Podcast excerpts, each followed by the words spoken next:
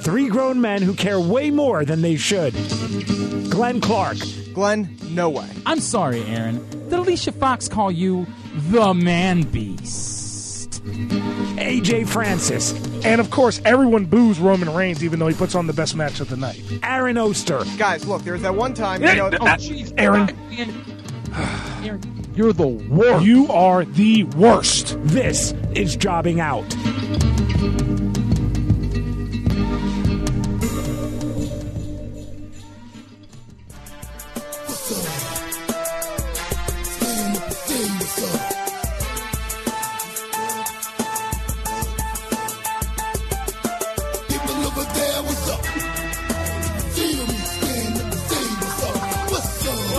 What's up? What's up? What's up? What's up? I was trying to delay it to see if I could do it with you guys, but uh, what's up?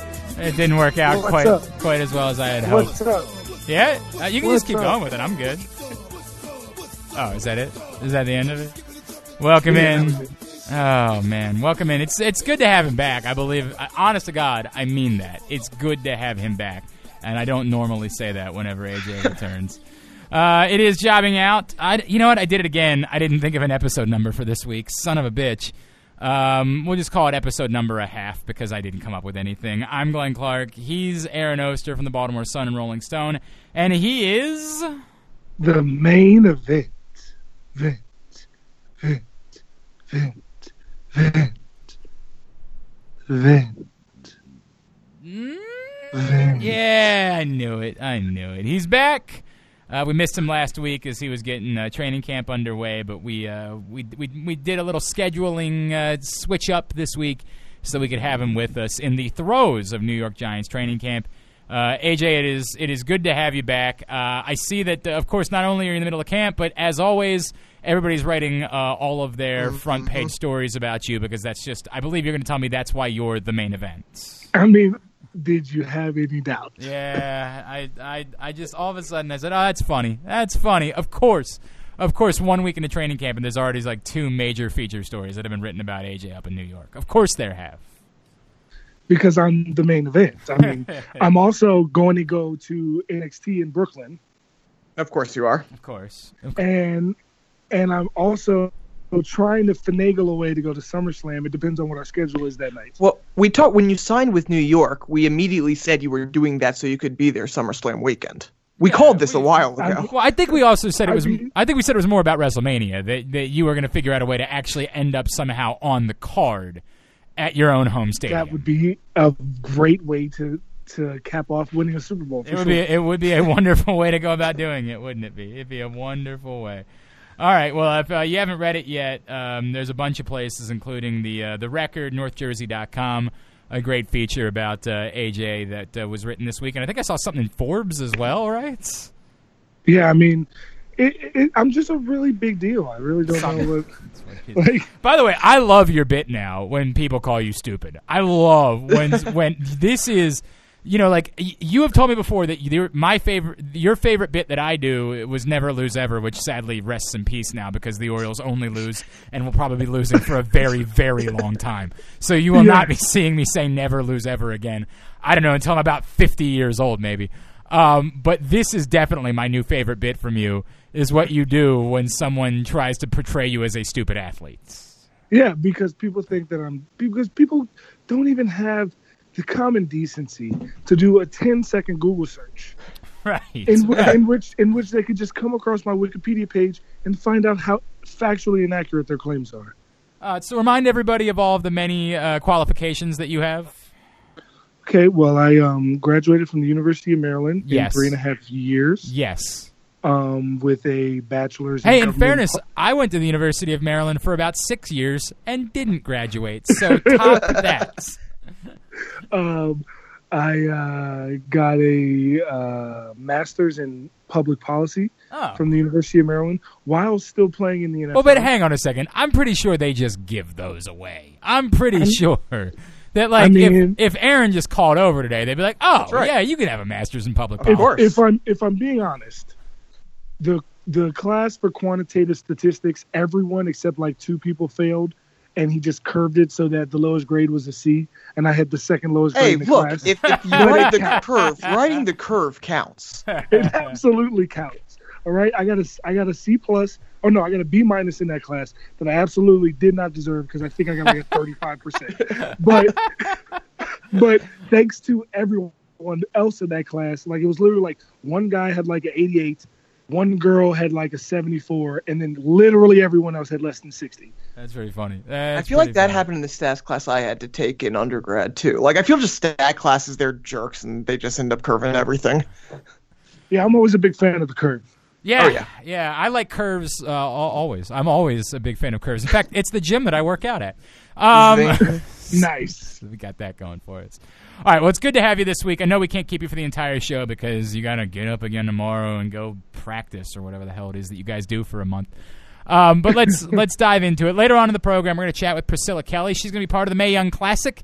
Excited about that. She is just twenty-one. She's been wrestling for three years, and yet she is doing way more than any of us. Well, maybe not A J.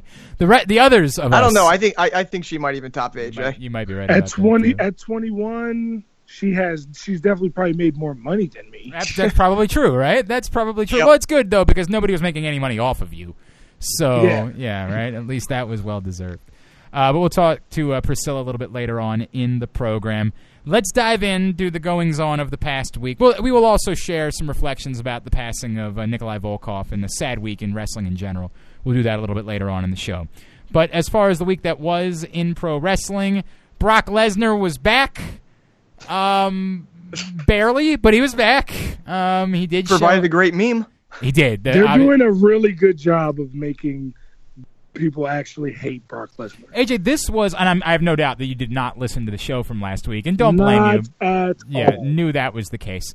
Um, I, Aaron and I actually ended up having a little bit of, of a bit a back and forth about this.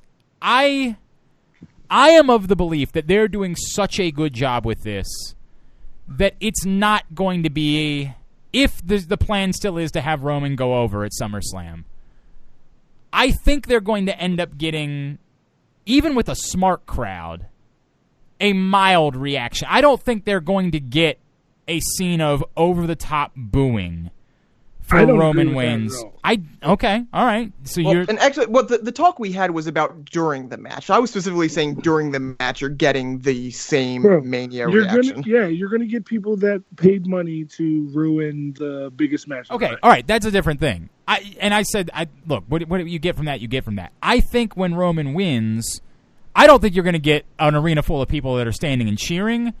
But I don't think you're going to get the nuclear reaction that you would have gotten at some places in the past because of how well they've done of positioning Brock Lesnar as a heel. And I don't agree with that because it's SummerSlam in Brooklyn.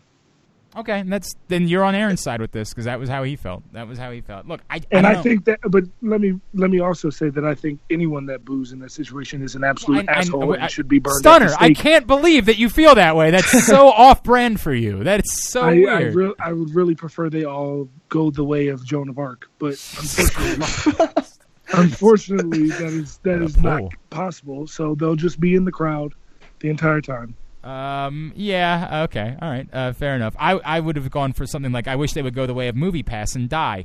Um. No, I hear you. I hear you. I just I don't know what it is. I think they've done an exceptional job of positioning Brock as the evil, and in a way, not again, not gonna make everybody love Roman, but at, even for the smarks, being a lesser of evils, um, being a well, he might not be the guy that we want, but we want the belt to be on Raw the next night. We want to see the champion show up sometimes. Um, and I think that it's not the first time they've tried doing it, but I think they're doing it do- with more success this time around. And, yes, this week was particularly interesting because of what they did with Paul Heyman. Um, and well, it was, uh, be- before we get into that, I think it was also interesting just because they picked the perfect city to do that in, in Miami, the the one real big city in America where you're not going to get the smart crowd, and you got Roman chance at the end of the night. Yes, you did. Yeah, and I, that's what I, I I think, and again, I get it. I understand there's going to be smarks. I get that. I totally get it, but I still think that there's going to be enough of a, at least it's not Brock. Anyway, um, the Paul Heyman thing I think was perfect because, in a way, there have been many times where we've said our favorite part of Raw is when Paul Heyman comes out and cut a promo. Because uh, yep. he's so good. He's so effing good at what he does that no matter how you feel about Brock Lesnar, no matter how, no matter how you feel about Roman Reigns, no matter how you feel about anyone, you're going to enjoy the Paul Heyman portion of the program. And I don't think that this, what happened this week, is going to lead to Paul Heyman suddenly not being at Brock Lesnar's side or quitting Brock Lesnar or something like that. But I do think that it's going to further present... I don't know, Brock Lesnar is being evil in this situation, as Brock Lesnar is being a true, honest-to-God heel, which, in fairness, is what Brock Lesnar should be. I mean, Lesnar he did say be. He wanted to steak medium well.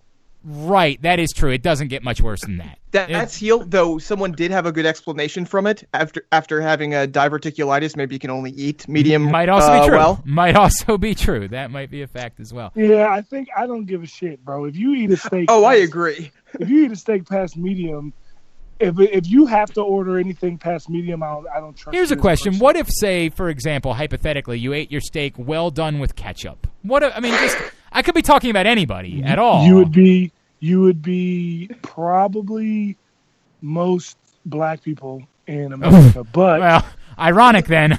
Very ironic who it is that we're referring to. Very, very ironic. Bro, when I when I first started, when you eat if you go, like I get medium rare or medium, depending on the place I'm at, whether mm-hmm. I trust the chef or not. And uh, like when you get, when someone around me orders like anything other than medium, I immediately don't respect them. Well, nor should you. nor As should you. Right. Correct. The hell are you doing with your life? Um, yeah. Obviously, if you don't know, I was referring to the, uh, the president is the man who eats yes. his steak uh, well done with ketchup yes. because that's a totally normal thing that a reasonable human being would do. No, that's that's, that's, that's, a, thing that a, that's a thing that a child or an adult psychopath would do. Oh, well, I can't. Mm-hmm. Or both. I mean. Um, so, I mean. Yeah, right? Or both. Um, anyway, I, back to it. I thought it was brilliant. I thought what they did on Monday was great. Um, I thought it was tremendous. There's a small problem that we'll get back to in a second, but... Um, as far as how they positioned Paul Heyman and Brock Lesnar, I, I thought that was really, really good in continuing to try to position Brock Lesnar as a as a turbo heel. Look, you say that you don't think it's positioning Heyman to separate from Brock, and it may not end up being that oh, way. I'm not saying it's but they've in- certainly painted a picture where but, he oh, can now right. show up when Brock's gone. He can walk out on Brock at SummerSlam. Right, and I want to make that clear. What I said was, else. I think that on Monday night, Paul Heyman will still work with Brock Lesnar. I don't think that this is an immediate separation between the two of them. Oh, no, no, but no. Yes, if this is separation, it would be a SummerSlam se- separation. Absolutely. I think they could position Brock Lesnar, or, or more importantly, position Paul Heyman to walk away from Brock Lesnar and, who knows, maybe join forces with Roman Reigns, which would actually be great. I'd love that because I don't know that the crowd would have any effing clue what to do. If Roman Face Reigns, Paul Heyman with Roman Reigns. I, what do you do? What do you do at that point? If you're someone you who hates, cheer Roman Reigns. I, I, I, it's in a bizarro world. That might be exactly what they do. That might be exactly what you do. Um, I, I don't. I don't know, but I know I, I'm with you that long term that could be, you know, or not long term, but in the not so distant future. I right. just don't think that that's something they're setting up for next week. No, no, I don't think. I think you might see a question. You might, you know, continue to start painting that picture. But no, no, no. He's if Brock is showing up again between now and SummerSlam, he's doing it with Heyman at his side. A J, if they were going to go a different direction with Paul Heyman, where would you want to see them go with him? The Authors of Pain. Okay, it's a pretty good one. It's Makes a, sense. It's yeah. a pretty good one. Um, obviously, I was I was going to say like maybe start. Create a new Dangerous Alliance, and I, I thought Drew and Dolph would be perfect for that role. That would be great, too. But they're, but they're already such great mouthpieces. I and... know, but that's why I'm saying it, it would have to be a bigger one. Like, you don't need it directly for him, but if it's, let's say it's Drew, Dolph, and The Revival with Paul Heyman as the manager Yeah, there. But, like, I, Drew's the only one in there that isn't... Gr- I mean, Gr- and Drew's fine on the mic, right? Like, he's not a bad The Revival's promo. Not great on the mic. I think they're, the... they're fine. But... I think when they get the opportunity, they're... No, no, they're great on the mic. Yeah. The problem is they're great on the mic as people who can talk shit about things that they've done, like they did in N X T, but they haven't done shit on Raw. That's, so it kind of mutes what they're saying. That's okay. That's not like unfair. You can't say you're the like they're saying they're calling themselves the top guys that fucking worked on N X T, because they were, and they have been anything but since they've been on Raw. You know what I'm saying? I think. Yeah. T- by the way, to me, I think the answer is Bobby Lashley. Just for the record, I think that works. Yeah. I think he's the guy that. And I, you know, I've come to like Bob. I, I you know, it's funny because like when Bobby first came back, I was sort of like, oh, okay, Bobby Lashley's back. I, I don't know. I, I, I'm reminded of of how much he's capable of, and and how fucking great he looks. Like, jeez, I totally understand why Vince McMahon is in love with him. I completely Just, get it. And like, giving him giving him Paul Heyman means he doesn't have to talk, and, and we don't have to be reminded of how he sounds. I will or, say this: since Bobby Lashley came back, um. Like, I've watched, I've just happened to watch Raw with, like, a few random people in that time. And every single time Bobby Lashley came out, somebody always said something around the nature of, yo, who the fuck is that right. big, swole dude? Mm-hmm. Yo, how is he not the champ? That's, I'm like, bruh. Dude, and that's the thing. Like, you forget just how, every time he comes out, you're like, dude, that, that guy looks different than anybody I've ever seen. That, ever in my life. Right. That guy looks like something I couldn't imagine a human being looking like. And he's forty. Right, right. Yeah. And it's not and it's not just that he's muscular, it's that he looks like a million fucking dollars, right? Yes. Like, he's got natural good looks to go with the fact that he's the most ripped motherfucker you've ever seen on, on the face of the planet. And he's a fucking... And he's not just a big, swole dude for no reason. He's an athlete. Right, exactly. That yes. can move. Right, right. He's no, no, no. He's fluid. Like, he's legitimately fluid. It's it's crazy. And so that's the guy. Like, if you were going to point Paul Heyman in another direction, I would most want it to be with Bobby Lashley. That would be the direction that I would want him to go. Because I think that Bobby... Danger. How about Dangerous Alliance? Bobby Lashley... Um... Bobby Lashley and and the, and, uh, the authors of oh, pain. yeah. Yeah, you're speaking my language now. You're speaking my language right now. Yeah, okay. Yeah, that, and, may, and maybe Finn Balor. Uh, uh, I mean, I look, it's not a bad I, I'm not saying it's a bad idea. It's not. If you just leave it at Bobby Lashley and the authors of pain, we're good. We got something there. We're cooking. That works for me. That How would about be, Lashley, authors of pain, and Bobby Roode? Ooh. That would be very unique. That would be a very unique... I mean, you'd have to do a little work in order to make it happen, but... Um, they they all have their specific role in the group. Yeah, yeah. I'm not opposed to it. I, that's, and it's somebody that could use it, right? Like, mm-hmm. um, Or uh, is it crazy to say that Mojo would be... I was, was going to say, say it, yep. yep right? Like, say, yep. when you think about it, I actually think that Mojo would kind of work perfectly in that I, group. I, I think the pr- only... I mean, the only problem is... If you're thinking, you know, Mojo as kind of the asker that they're trying to sort of portray him, you have that in Bobby. That, I, that's the I only reason why I hesitate but, but there. Mojo could do Bobby's work for him. You right. know what I mean? Like you, you, you'd, you'd have to tone, you'd have to use Bobby a little differently than Heyman points, Bobby kills. Right. I agree. I think that that in that situation, I, look, Bobby Lashley does not need a henchman, but you would still have him have a henchman anyway. Oh, you right? you have him yeah. as the final boss. Right. Correct. Um, I love it. I'm all I'm on board. It would all be wonderful, and sign me up for all of it. Um, to the issue, uh, the issue is that Braun Strowman was there, and the way they promised set, the way they set things up, I thought for sure what was going to happen at the end of the final segment, or maybe not the end end, but during the final segment, was that Braun Strowman was going to come out. And Kevin Owens was going to, like, sacrifice himself in order to prevent Braun Strowman from being able to cash in. I thought with certainty that was how that was going to play out. That with Roman out of the picture, it was it was a situation where Braun Strowman had to come out. Like, he had to come out based on what he had said before. The moment you're here, I'm coming out.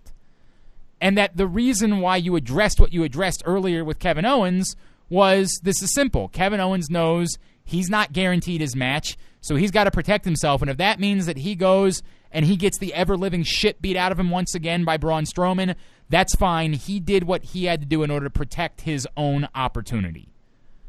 I can't believe that that didn't play out. I cannot believe that they set things up the way that they set things up and yet Braun Strowman didn't show up when Brock Lesnar was there. I- I'm befuddled by the fact that it worked out that way. Well, and that's what I said from the beginning. I said if he doesn't come out when Brock Lesnar's there, Braun Strowman's a bitch. Uh, he, yes. Yeah. That's, yes. The, that's the thing. Yes. They are fucking this up. Like, this is a problem. And it's an easily solvable problem, by the way. All they had to do was, when Kevin Owens complained, you have Stephanie say, the contract is frozen right now until you have that match. Everything is solved. Right. Or do the thing that I said, which would have been right. great. Or, or that. But yeah. I think it's even a simpler way to do that. One line of dialogue and everything right. is solved. Right. And they didn't do it. I, I'm, I'm, it's I problem. It is a problem with Braun's character right now. I have no idea what to make of of what their thought process is. Now, look, they they can address it, obviously, this next Monday, and I have no doubt that they, they will, um, because they addressed the issue, of, again, setting it up perfectly, but they just didn't do anything with it. Um, they have to address it. Braun has to give some sort of reason.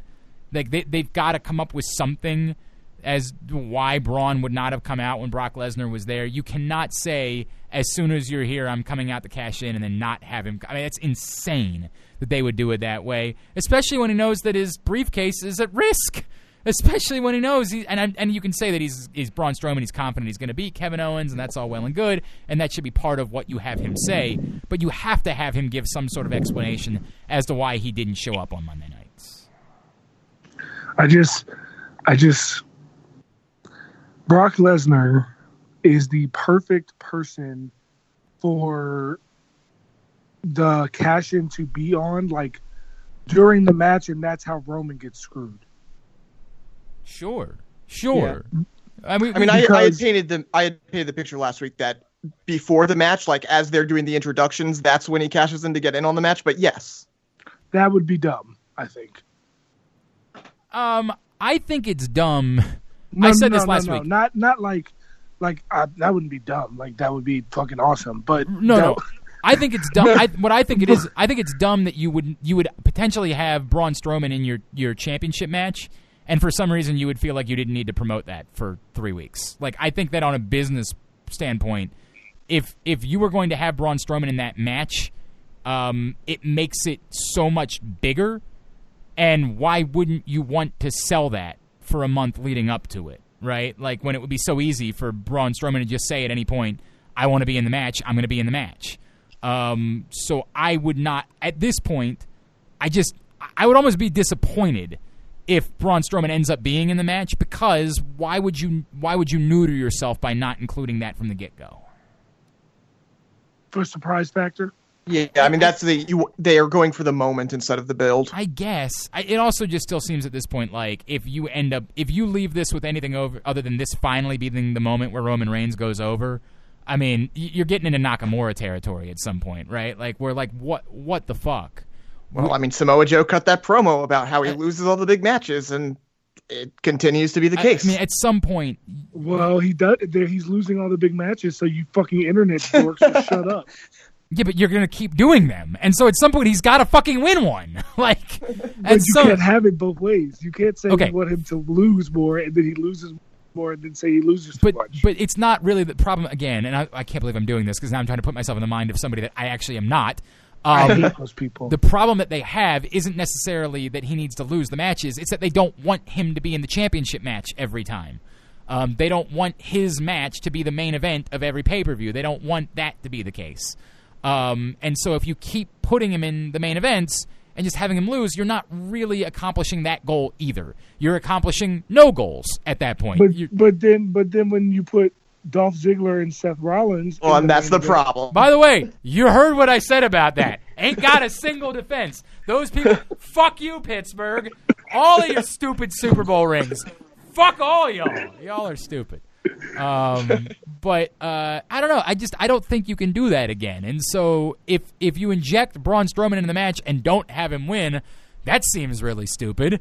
And if you have Braun Strowman win, then oh my God, we've done this again with Roman Reigns, where Roman Reigns is in the main event or is facing Brock Lesnar or whatever you want to call it, and he doesn't win. And how long can you continue doing that and yet still throw Roman Reigns back into the main event picture a month later? Is that how does that make any sense? By, by the way, we're, we're talking about the reaction at the end of Reigns-Lesnar. If Braun, actually, quite frankly, whoever has the briefcase at the end of the night, that's the reaction. Is if Roman's standing tall, you're going to hear chants for whoever has the briefcase. Um, yeah. You're you're setting up a bad situation here with the whole briefcase Inle- thing. Unless you do something, right? Unless well, right, unless, unless and, the, the, and by the way, it could Owens, be Owens wins, but his car is, has is an ambulance. Exactly right. And I wouldn't be stunned by that at all. That would not surprise me even remotely. If Kevin Owens ends up winning, he's gonna end up in an ambulance, right? Like Braun Strowman's not gonna let him just walk back to the back if somehow he wins that match. So I do think you can actually take care of that. You know, is there a way that you can take care of it with if Braun wins the match? I don't know. I don't Why know. Not? Short of Braun maybe saying, like, after he wins, um, you know, I'm I'm letting it be known now. I'm cashing in at the next pay-per-view or something like that. I, I, I don't know how you could take care of it if Braun wins. Um, all right, so is there anything else we need to talk about from the Raw main event picture? Mm, not that I know of. Okay, you want to you want to ask the question now, A J? Yes, I would like to.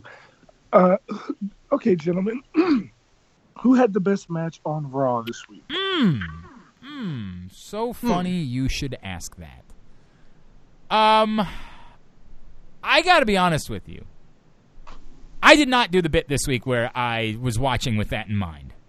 Okay. So I'm gonna need somebody to refresh my...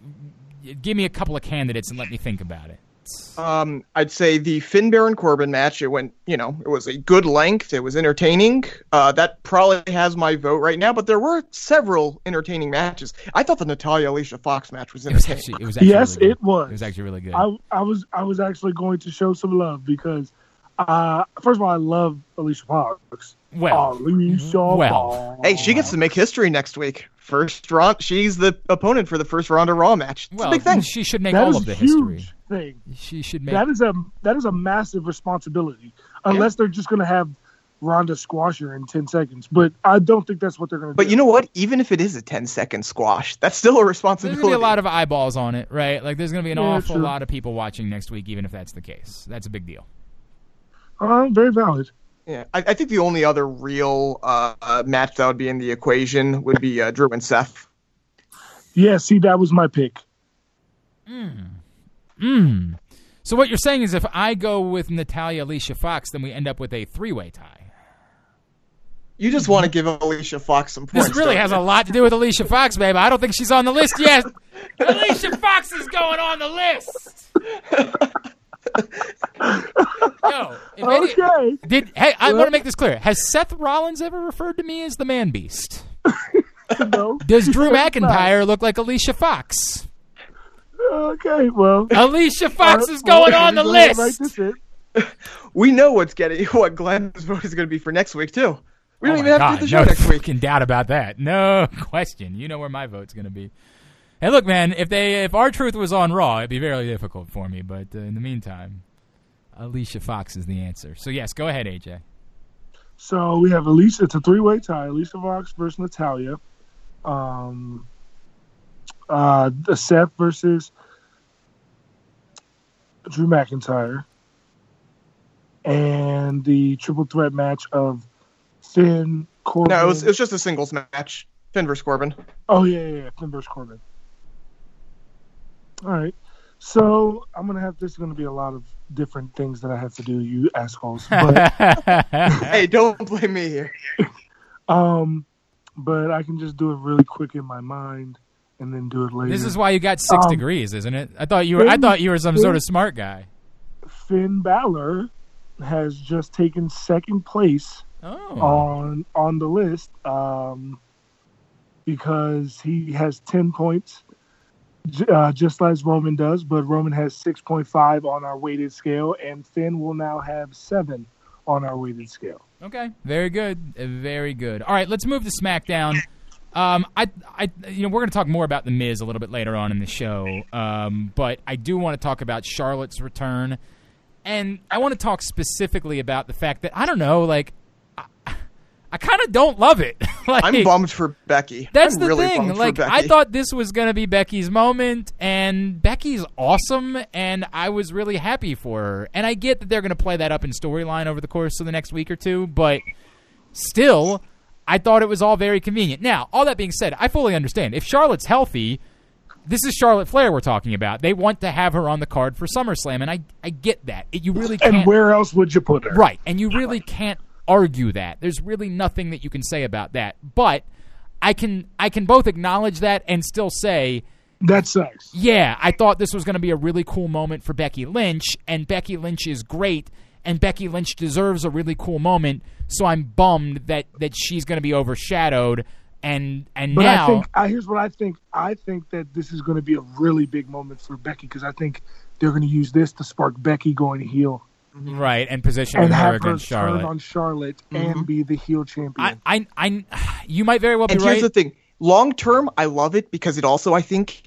I think you're possibly looking at the main event of Evolution as Charlotte versus Becky, and that's what it should be. Other than Sasha Bailey, like if you have those two co-main event, that's what Evolution should well, be. I hear you saying that, but if Ronda Rousey's in a match at Evolution, I'm I think that Ronda Rousey ends well, up she, being she'll get event. she'll get the bulk of the promotion, but I think, I think you can see the two last matches. Being Ronda Rousey's going to be in the main yeah, event. Yeah, I don't think they're going to put on a all-female pay-per-view and not have Ronda Rousey's match be the main. I one hundred percent believe that the last three matches are going to be Sasha versus Bayley. Okay, so this is this is clear. You do you do you are you guys? I'm still. I, the more and more they do, the more and more I think that there's going to be a tag title, and that they're trying to to set that up for Sasha Bayley. Like they they keep putting them in tag matches. I think they're trying to paint a picture.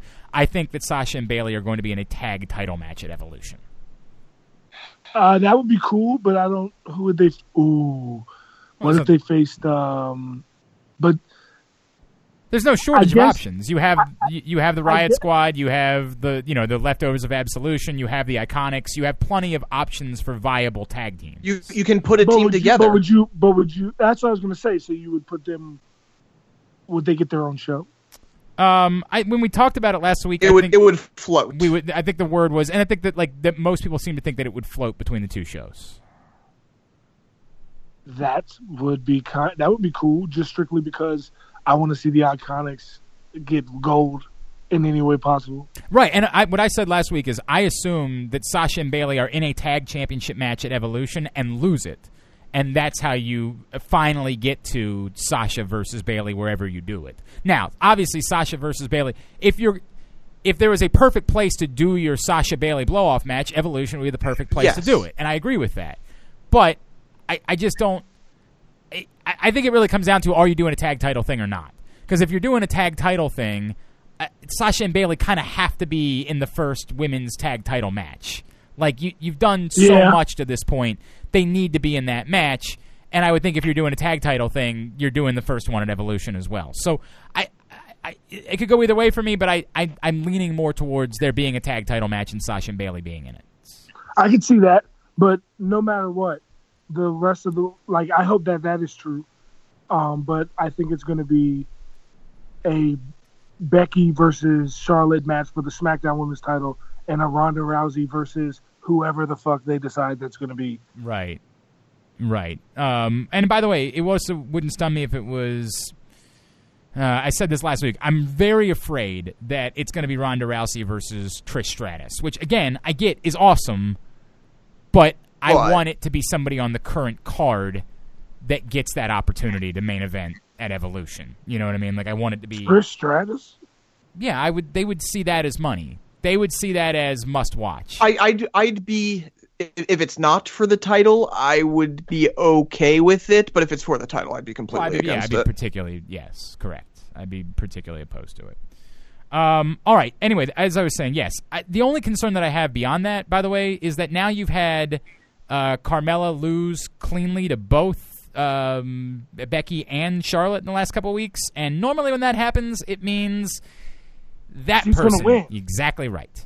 That's normally what happens in those situations. And that's what I was thinking about, too. While we were, like, that's why I think the Becky versus Charlotte thing is going to be for... I think that's going to be for the title at Evolution, but I think that Carmella's going to make it... She might make it out of SummerSlam as the champion and then lose it to Becky before Evolution. Is there a pay-per-view before Evolution? Yeah, there there is a set, there there are two pay-per-views before Evolution. Okay, there so is the uh, September one. I don't remember. It might actually be Hell in a Cell. I don't rem- I don't know uh, that for sure. And then there is the Australian one at the beginning of oh, October. Oh right. Yeah, yeah. Okay. All right, all right. So there's there'd be a couple of opportunities there in order to get that done. Yeah, that would make a lot of sense. That would make a lot of sense for it to go that and way. It would give, and it would honestly give Carmella her due, because Carmella is money. No, baby. She's great. You're absolutely right about that. She's uh, Mella is, is money. money. Yes, correct. All right, what else uh, jumped out at you guys? We now know we have the finals of the tag tournament on SmackDown set. Um, it it was, as, as Aaron, you pointed out, it, it does look like they're pointing back towards the bar right now and trying to go somewhere with that, which is fine because the bar is great and very qualified, and and we haven't seen it yet. Right, exactly right. So I'm I'm I'd be thumbs up for that. Direct. Look, I have no problem with it being the New Day either, because it's the New Day, and Jesus Christ, I mean, who's going to have a problem with it being the New Day? But this would be something different, and it would work for me. Not only that, but it would give it would the bar would be a face tag team, could, could be a face tag team on SmackDown. Yeah. Absolutely, yeah. They could. But I mean, I'm, quite frankly, they're setting up the tag division where you only need one heels. You have the super heels. Every other tag team can be face if you want it to be, just battling different ways to try to dethrone the big bad. Uh, yes. Um, but who's who are you talking about the super heel? You're talking about the Bludgeon Brothers. Right. The Bludgeon Brothers, right. right. But I'm talking about what if the bar takes the belts from them at SummerSlam. You know, I, I said this last week, just based on the fact that you have established the Bludgeon Brothers as these super heels, I'd prefer a little bit longer of a chase from the bar. But I have no problem with it if it's... I'd have a slight problem with it at SummerSlam, because I'd rather see the month, two-month-long build. But, yeah, eventually, if it's them, sure. Damn. I just think that reaction for Cesaro and Sheamus in Brooklyn would be incredible. I agree. I think that's a that's a great match to start the show. Yes, I think that's, that's a mm-hmm. great moment to get the crowd really into it, to have everybody fired up.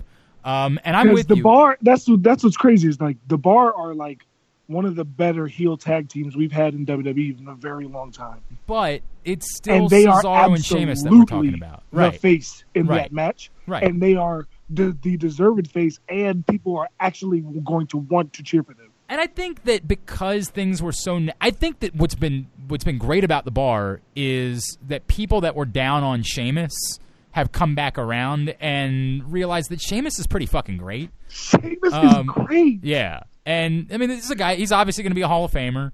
Um, yeah, yeah, obviously. You know, like, the, and I think that it's it's a way of recognizing, you know what, dude, we had a we had a tough go about it with you for a little while there, and I know that.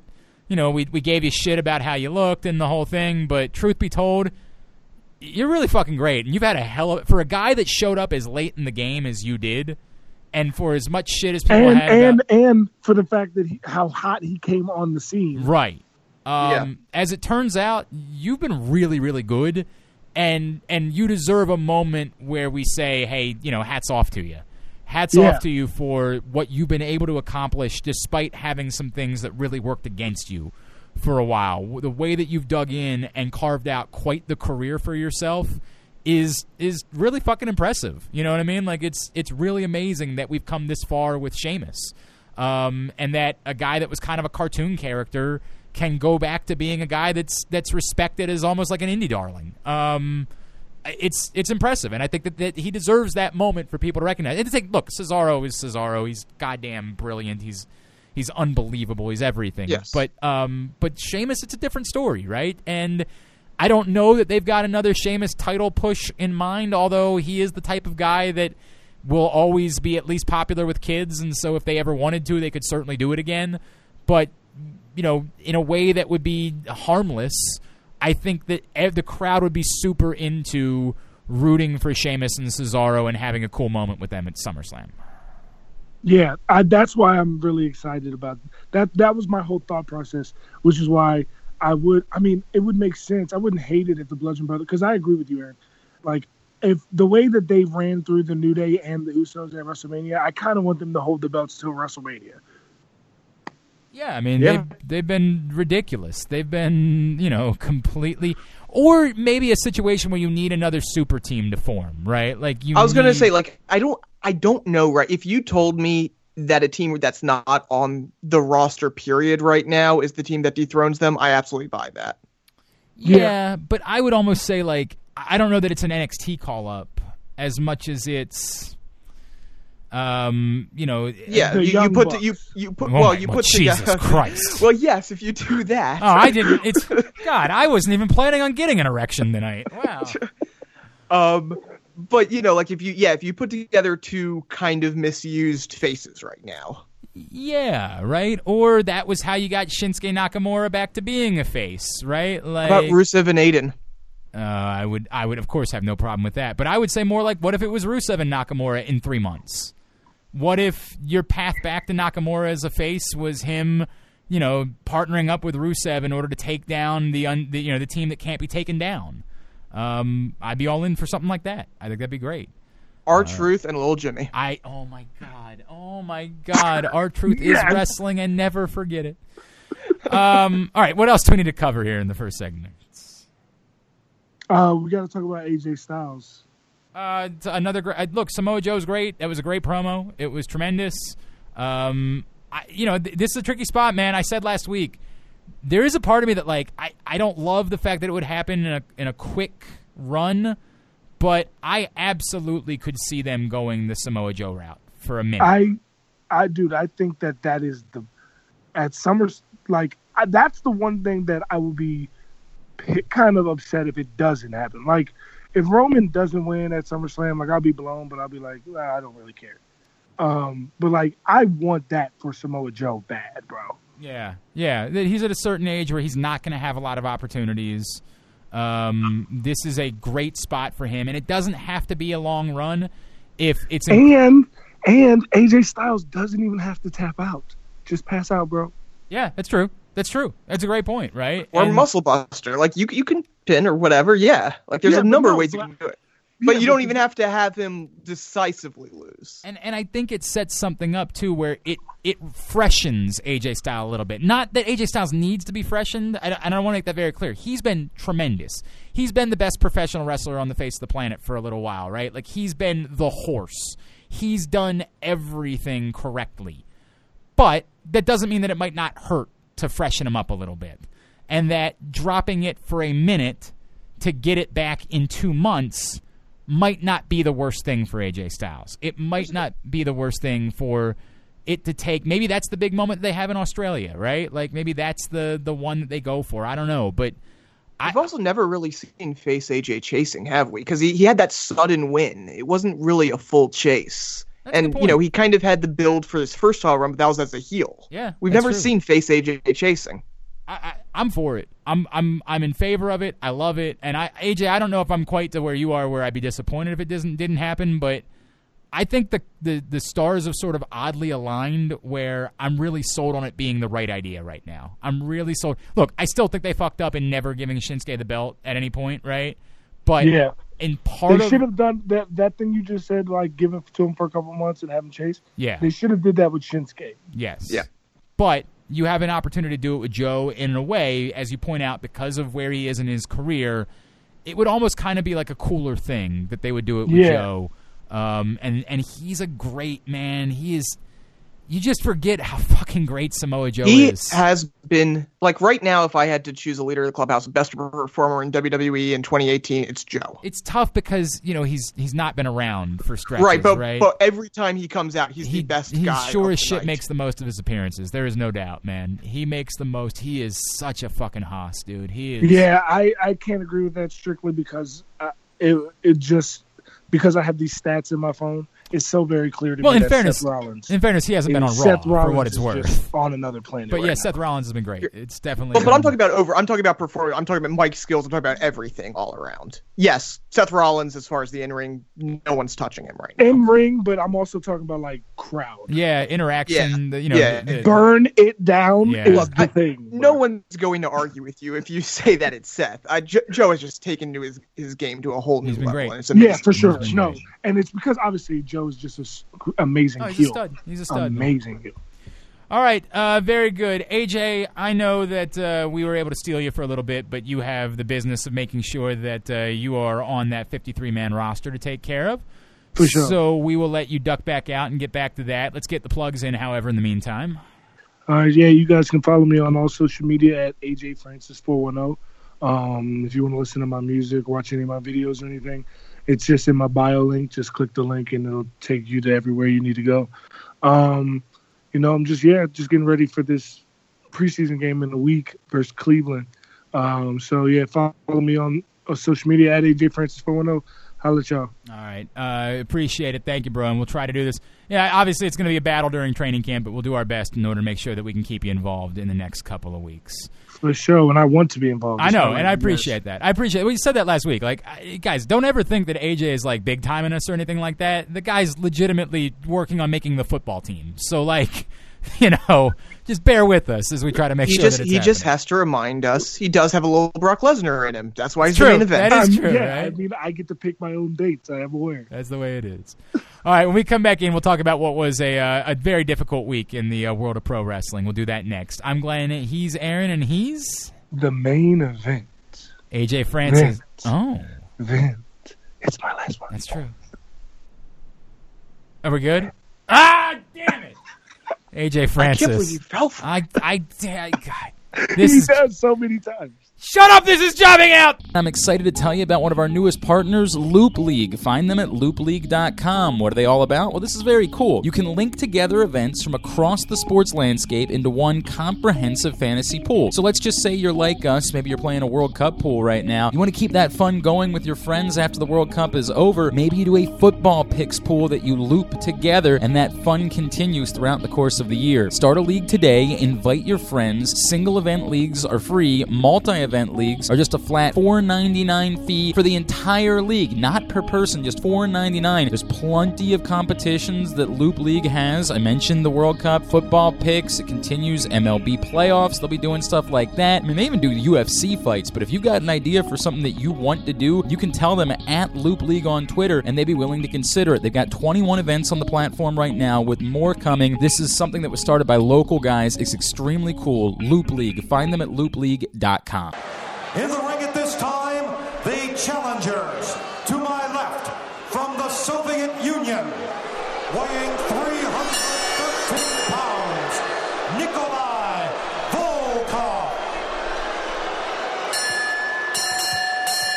To my right, his partner, from Tehran, Iran, weighing two hundred fifty-eight pounds, the Iron Sheik. Ladies and gentlemen, Mister Volkoff requests that you all rise and respect his singing of the Soviet national anthem. Stand up, Aaron. Stand up. Oh, I am right. I'm, I'm way ahead of you.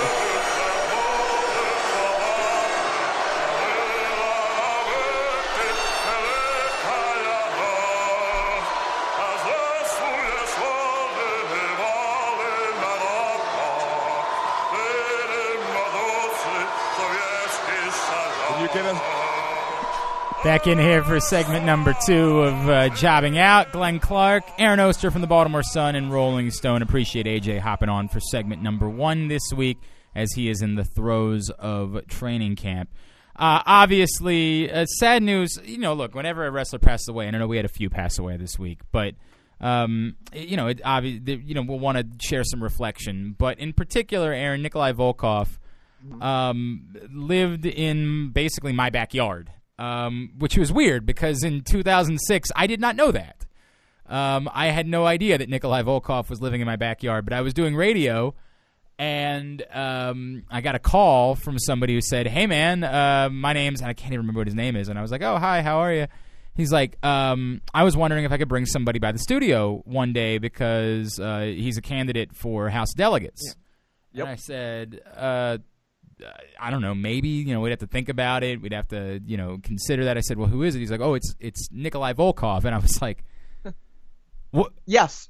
But no, no, no, no. That's not my reaction. Okay. My reaction was, Nikolai Volkoff? Like, what a random name. I can't believe there's some random dude who lives in Baltimore whose name happens to be Nick. Did you guys know that's the same name as a rest? He's like, no, it's the guy. And I was like, you want to bring Nikolai Volkoff by the studio to talk about running for a House of Delegates in in Maryland. That's and that's it, a strange Mad Lib. Right, yeah, right? That's exactly what it is. And I'm just like, uh, yeah, sure, like, we can do it. And it set off for, like, the course of the next year before I moved to Arizona. Uh, he ended up being a regular. Um, he ended up being somebody that came on, I think, four different shows that I hosted on a couple of different radio stations. And, um, I, you know, it's so funny to hear everybody tell their stories about Nikolai Volkoff because I, I got to tell you, I, I know everything they're talking about. Nikolai Volkoff was such a warm, wonderful person. Yeah. He was so funny. He was so engaging. Awkwardly, I did not always understand exactly what he was saying. Um, Understood. Sometimes my reaction was more based on how warm it felt when he was saying it than what he was actually saying. Um, I don't know that we would have agreed on everything politically, looking back on it uh, twelve years right. ago. But when he would chat with us, and at the time I was doing, uh, on one station I was doing a political talk show on uh, one oh five point seven with Ed Norris. I never knew that. Yeah, I, we did a political show. It was a very random. I, my, my intro into radio was, okay, you're going to be a weekend overnight rock and roll D J on W H F S. Now we want you to talk about the University of Maryland basketball and football teams on a sports station. Oh, now we're going to throw you on a political show. So you got this, right? You're twenty-one. You can yeah. handle all of this, um, which was fine. I did it. But, um, you know, I, I had him on that show. I had him on my sports show that was on an A M station. I just I I, I, I talked to Nikolai Volkoff a lot. Um, and, and, God, he was so wonderful. And, and I have great regret that I didn't spend more time talking with him in recent years and, and was unaware that Nikolai Volkoff was in poor health. And yeah. I saw him when we had broken Matt Hardy on. Um, he was promoting an appearance he was doing with the Aberdeen Ironbirds, a minor league baseball team here locally. Mm-hmm. And I had no idea that Nikolai was going to be there that night too. And uh, this was, I, I guess this must have been two years ago. Was it two years ago at this point that we were about that, yeah. Okay. Yeah. So I wandered over to the stadium and and had a conversation. Our buddy Kevin Eck was there, and I was chatting with Kevin, and I was chatting with Matt Hardy, and some of our friends from M C W were there. And all of a sudden I look behind and I say, hey, Nikolai Volkoff's here too. And it was it was I felt awful because there was this insanely long line of people that were wanting to meet Matt Hardy, and then Nikolai Volkoff was also there, and, and like nobody was going over to chat. And I think it was because he was charging money for autographs, whereas Matt Hardy was free. It was part of your game ticket.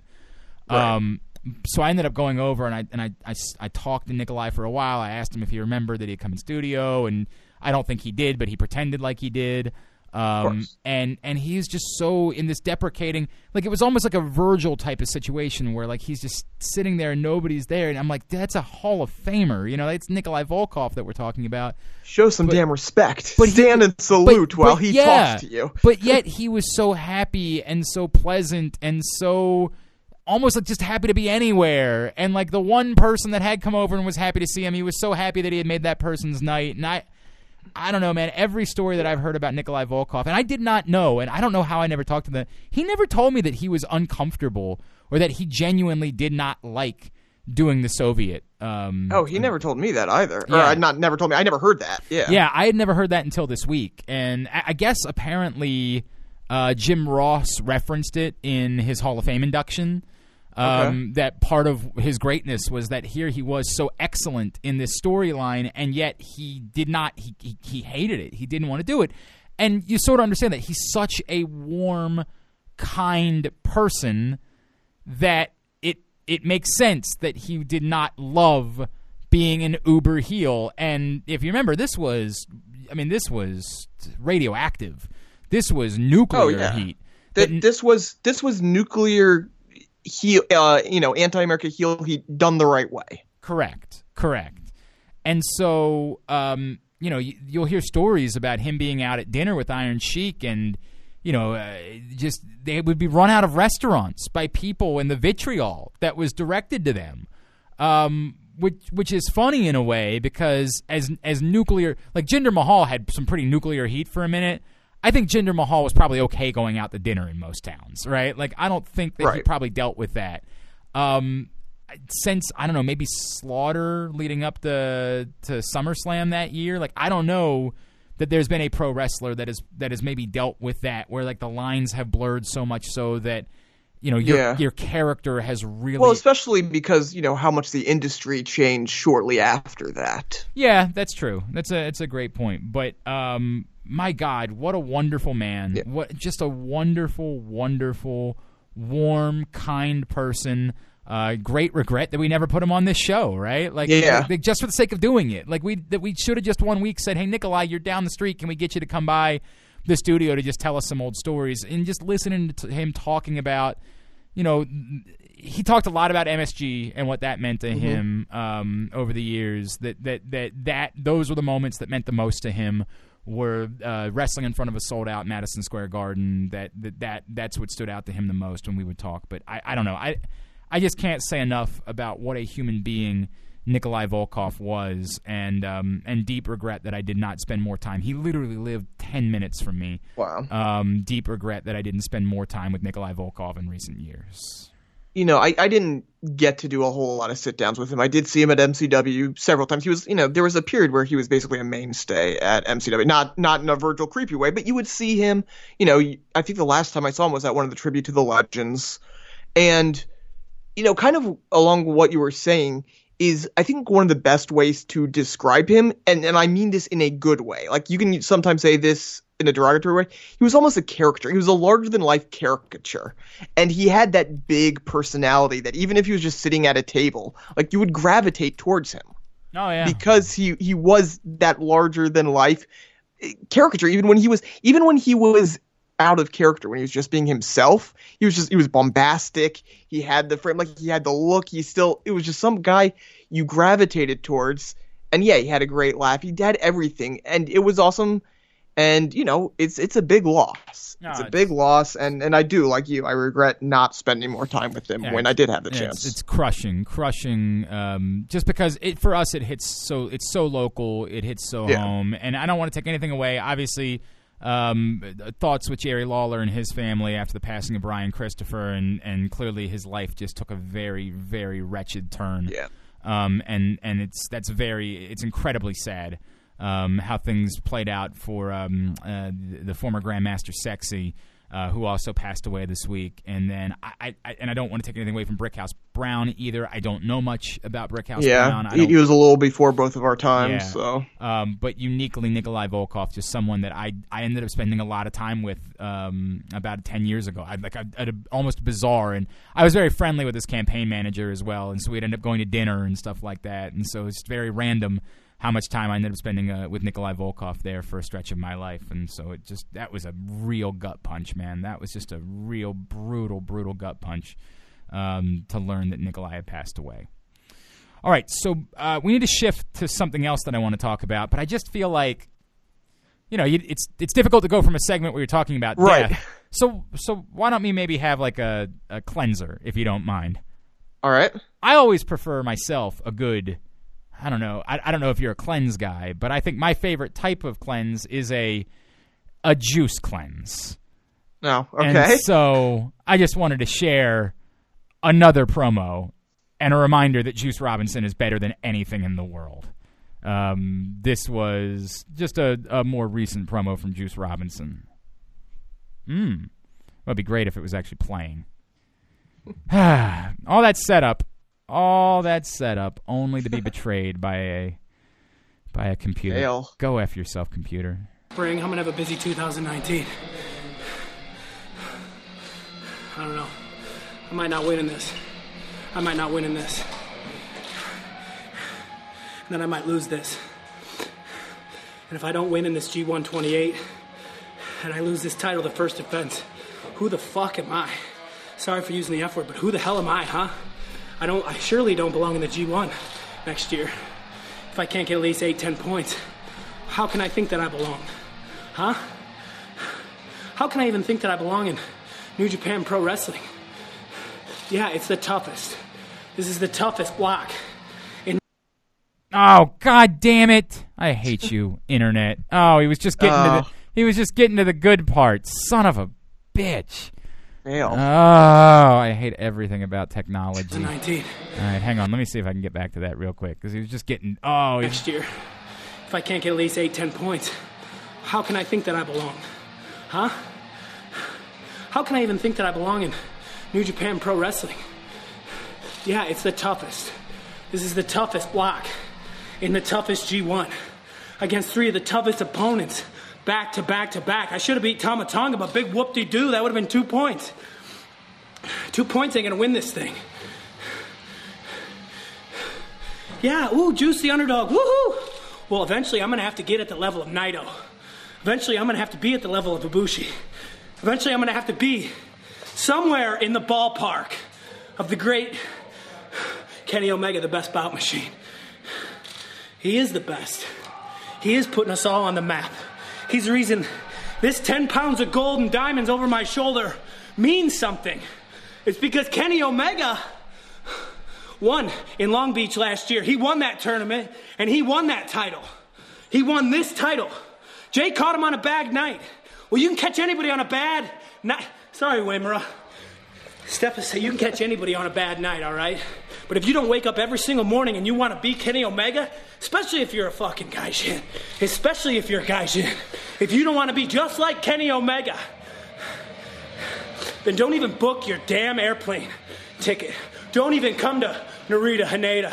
Please, stay in America.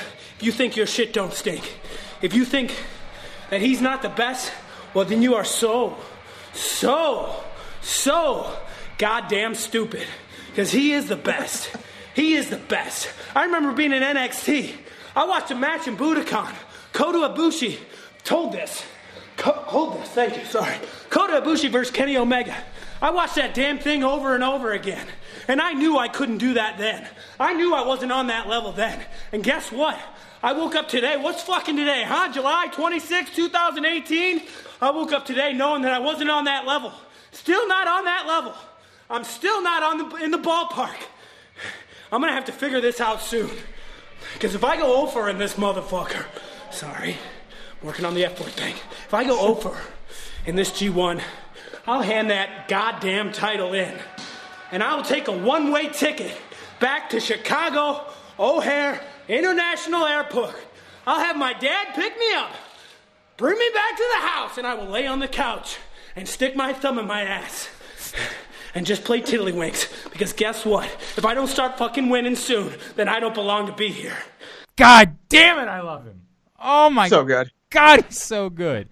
So um, good. By the way, he did go on to win his yes. next two matches yes, against Torianu and Sonata, he so he does have so uh, four points now. Uh, uh, and just to follow up on something we talked about last week, um, he did address the W W E rumors. He said uh, this was with... The did you where, where did he? I don't even know where he said this. Now that's funny. Um, I guess he said this to the Wrestling Observer. He said, do, do, do, do, do. "Oh no, this was a, just a promo." Okay, got it. So maybe this was in character. All right, maybe I didn't realize. I thought this was an interview. He said, "Fast forward three years, W W E, N X T, all that shit, everything you guys constantly ask me about. I know because that's what we talk about. That's what we talk about. We talk about W W E, but that's in the rearview mirror now. And guess what? I ain't going back." I ain't ever going back. It's okay because guys like Cody Rhodes, guys like Kenny Omega, more guys like that, Will Ospreay, big stars, big independent stars, independent. You can take that and shove it up your ass. They're stars, baby. And I might not be a star yet, but I'm getting there, so titles do matter. And guess what? Canyon Seaman, I'm doing my damnedest to make myself a star. So, now, that could be just complete a, a shoot. You know what I mean? That could be nothing yes. more than that. But it's a pretty strong statement to make, you know, in that process to say... Uh, I ain't never going back. I mean, that's yeah. that's that's something else. I, as I said before, hope he doesn't. Um, I I I think this is where he needs to be because I think he's allowed to do wonderful, wonderful things like that, and it just would not be the same if he were to go to W W E. So, God bless Juice Robinson. He is the greatest, and everybody knows I am the single biggest Juice Robinson fan in the history Fact. of professional wrestling. I have been that way since, I don't know, I mean, my God. Like, I was in, like, high school, I think, uh, around the first time that I ever said something about Juice Robinson. Would you say you worship his entire catalog? I, and, oh, my God. Aaron, you could ask me any single thing that there was ever to know about Juice Robinson, and Lord knows I know it. But you you know that, too, so clearly you're not going to embarrass exactly. yourself. I would never by ask asking me anything like dare that. Dare to impugn exactly your integrity right. here. All right, um, I want to get into something else. Oh, we got beat up by a few people last week because we didn't uh, do a review of the Elias record, and I got to be honest with you, I kind of don't blame them. like, yeah. we probably should have spent a little bit more time talking about Elias, and I'm going to be honest with you, it's wonderful. It oh, is shocker. Wonderful. Something Elias does is wonderful. Yeah, it is. It is truly fantastic. Um, a couple things. I'm really pissed off that in that first song he didn't mention Baltimore. Um, very, very pissed off about that. I, I although As he should be. What Again, I, he's what doing I, his job. Here's the problem. I can't figure out. I can't figure out if that means that it's because he actually thinks that, that fans in Baltimore are great, and so he didn't need to trash them, or if it's such an oversight that he cares so little about Baltimore that he chose not to include them. I can't figure out which one that it is. Or maybe he hates uh, Baltimore so much that he just would didn't want to give them the dignity right, of being acknowledge in acknowledge Baltimore in any way. Yeah. Um, I'm I'm afraid that might be the case, but uh, no matter. Uh, my God, it's wonderful. My God, um, that that little I, I don't know whose idea it was. I don't know how the whole thing came about. Um, the fact that they did it and pulled it off and and perfectly to fit Elias, right? Like, yes. It's it's it. The production level is quality enough. Like, the music's not good necessarily, but it's not supposed to be. It's not about that. And that's the point. That's what makes it work. And yet the production level is so good, right? That it makes it seem somehow viable in a way, right? Like, it's it's fantastic. It's absolutely. It, I fantastic. I really want to go like find out who who greenlit it, because like it doesn't sound like a Vince thing. No, but... no, this is something different. There's no yeah. doubt. This is something different. Um, and and my God, it is it is just outstanding. So thumbs up all around. All right, the other thing that I wanted to get into in this segment, uh, I know we talked a little bit about The Miz in segment number one, and I, I tried purposely to keep that conversation a little bit short because I wanted to respond to um, just something that I noticed in watching SmackDown last night uh, as we taped this uh, show on Wednesday. So I watched nearly live, and I got to be honest with you, dude, by the way, uh, two straight weeks, I have... Watched, I've watched Miz and Missus Okay, right. I didn't actually see Miz and Missus this week. I did watch I, it the first week. I watched both weeks, and love it. I love it. I love Honestly, it. if if I had been, I was working, so if I had been at home, I probably would have been yeah, watching it. I love it. So, and it's amazing. By the way, all all it takes is the Orioles to have the worst season ever for you to actually watch stuff I mean, live. What the hell else am I gonna do? You know what I mean? Like, what? Am, right. Honest to God, what am I gonna do? So uh, Ben, our buddy Ben Penrod, uh, Ben from Awesome Awesome Con uh, in D C, he tweeted out the following last night, and it really caught my eye. He said, uh, "Why in all caps? Why am I rooting for Miz against Bryan? twenty eighteen is weird A F, you guys." And like, I I'm gonna say something. Look, first of all, we know what the answer is. The answer is it's really hard to root against The Miz, not because he's not really good at being a heel. He's great at being a heel. But that's the problem. He's so good at being a heel that we have such ridiculous respect for him that it's it's hard to not appreciate that. Plus, he's he's so good that even when like what he's saying is, is slightly ridiculous and hyper hyperbolic. Right. Uh He says it with such passion that you find yourself, oh, yeah, that's true. But, oh, yeah, that's a good point. But in particular, last night, I thought there was almost a bit of a danger in the reality of what he was saying. Yep. Which well, was... I mean, th- this dates back to the Talking Smack. Like, everything he said in that Talking Smack was yeah, one hundred percent correct. That's the tricky part. The tricky part is... We love Daniel Bryan because we love Daniel Bryan, right? And, like, he's the one guy that appears to be infallible. There's nothing he can do that will make us not like him. There's no opportunity he can get that will change it. And, yes, he's sympathetic in part because – more sympathetic in part because of the injury. Like, we're just so happy to have him back that n- nothing's going to matter.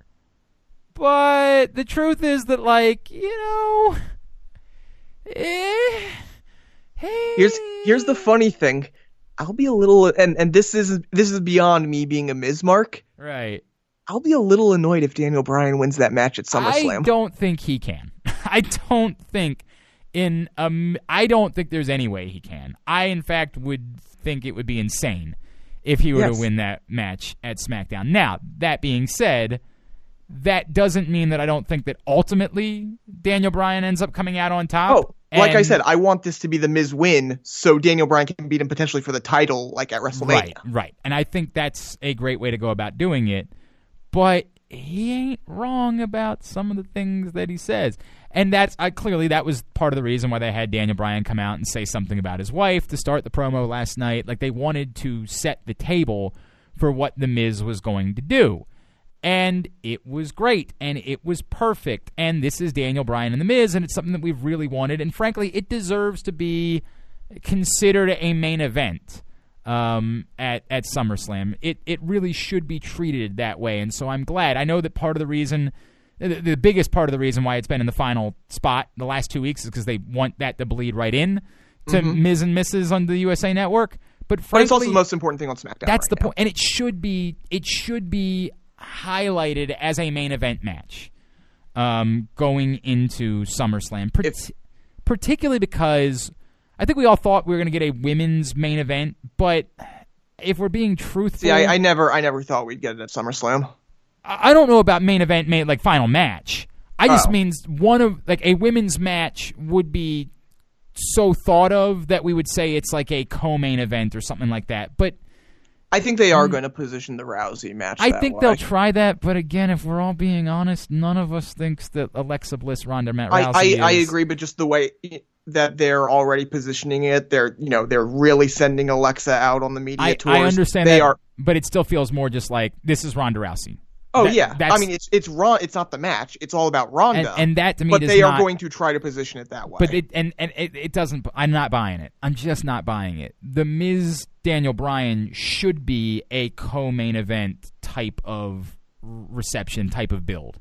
Yeah, I mean, I put it, you know, probably in that third to last. You always have kind of your two main event. Yeah, obviously, you have the main event, and then typically lately, especially in these longer cards, it's been that third to last match because they right, have, you want you know, to have filler one in between. in between. Right. I think that's the spot for Miz Daniel Bryan. Yeah, I'd be okay with that. Like that, I would be, I would be okay with that being the spot. Um, but it, I mean, it it just deserves it deserves that type of thing. But my God, The Miz, so good, and yeah, I've been entertained. Like I.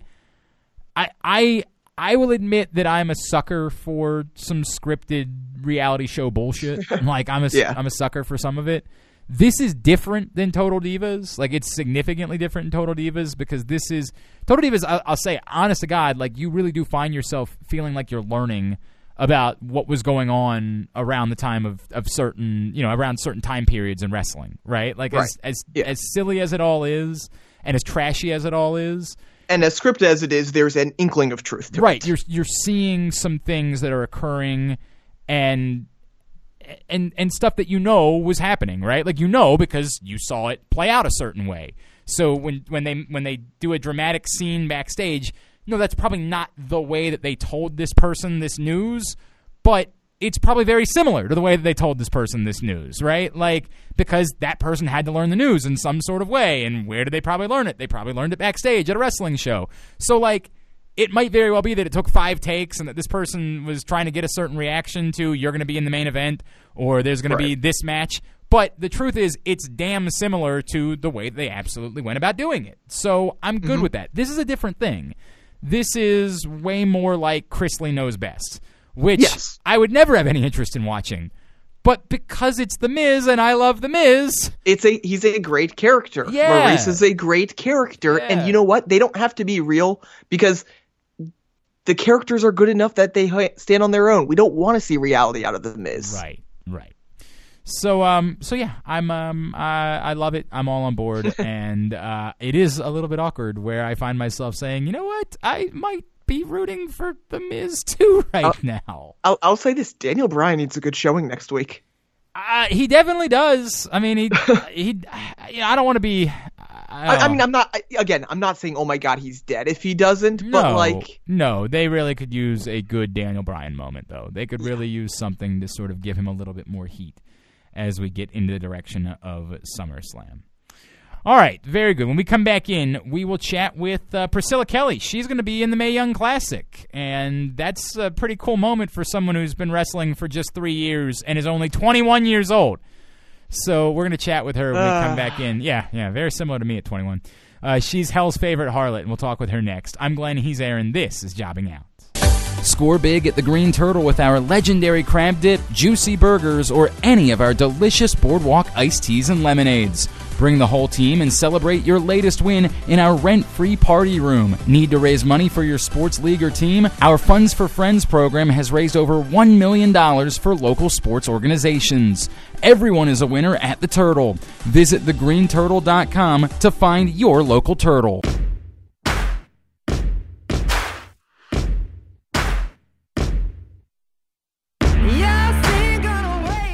Back in here for segment number three of Jobbing Out. Glenn Clark, Aaron Oster, and now someone who you're going to be seeing a lot more of pretty soon, as she's going to be part of the upcoming second Mae Young Classic, which you'll be able to see on the W W E Network. She's been working a lot of places over the last few years, a lot of time with Shine and Full Impact Pro. She is very much one of the rising stars in all of women's wrestling.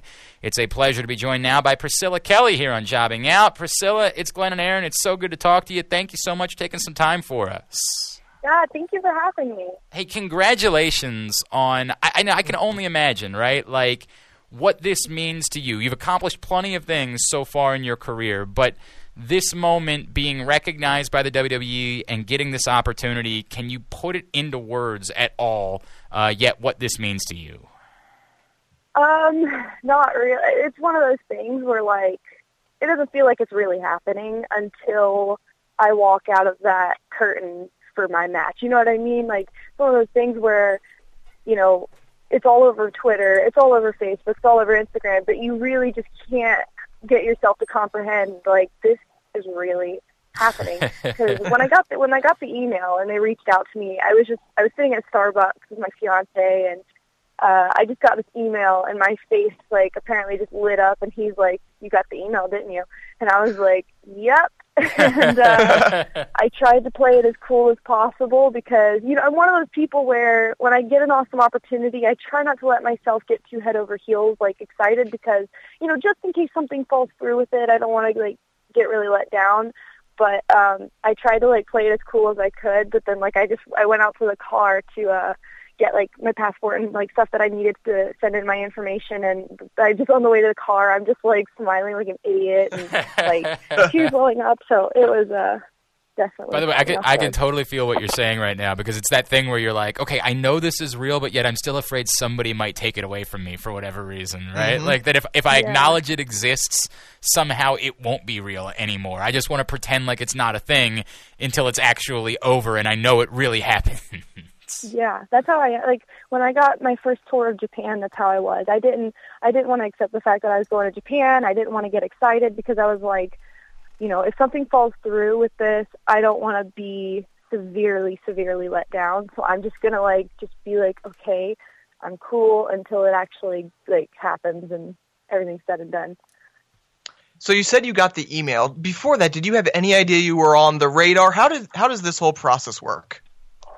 Um, I honestly, I think they just, you know, they see who's creating buzz around the world in wrestling, and they just, I think, I think it's a lot to do with, like, you know, who's stirring people up, who's getting buzz, who's getting noticed, and uh, who's getting, who's putting out the hard work, and I think that's the big sign of, like, who's going to be looked at and who's not, um, you know, and, and then there, there is an element of luck to it, you know, because you never know who could have seen me and what moment it could have been.